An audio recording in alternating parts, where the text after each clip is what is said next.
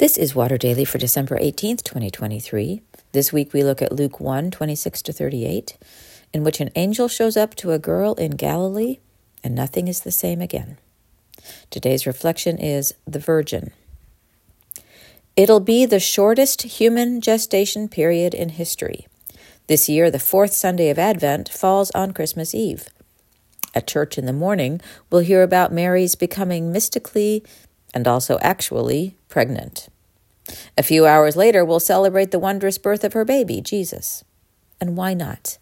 Of all the takeaways from this story, perhaps the greatest is the angel Gabriel's exit line For nothing is impossible with God. We meet Mary, a young woman betrothed to a man named Joseph, right about the time she meets the angel Gabriel.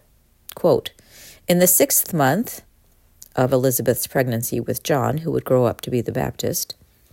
In the sixth month, the angel Gabriel was sent by God to a town in Galilee called Nazareth, to a virgin engaged to a man whose name was Joseph, of the house of David.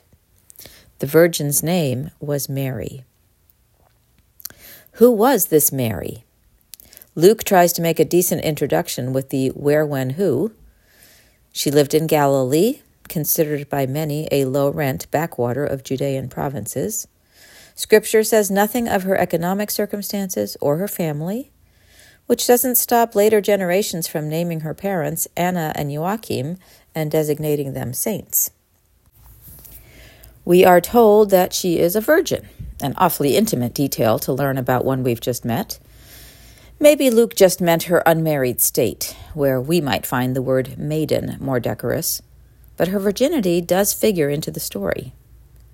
We learn that this young woman is engaged to a man called Joseph and that his ancestry is significant. He descends from Israel's legendary King David, from whose line many believed the Messiah would come. As Jesus' earthly father, Joseph will provide his Davidic lineage. That lineage also gets him and his betrothed to Bethlehem, David's ancestral town, where prophecies said the Messiah would be born. We'll save for another day the encounter between Mary and this angel.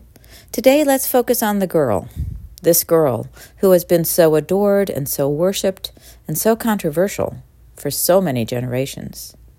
In many ways, she is a screen onto which people project their own wishes and identities.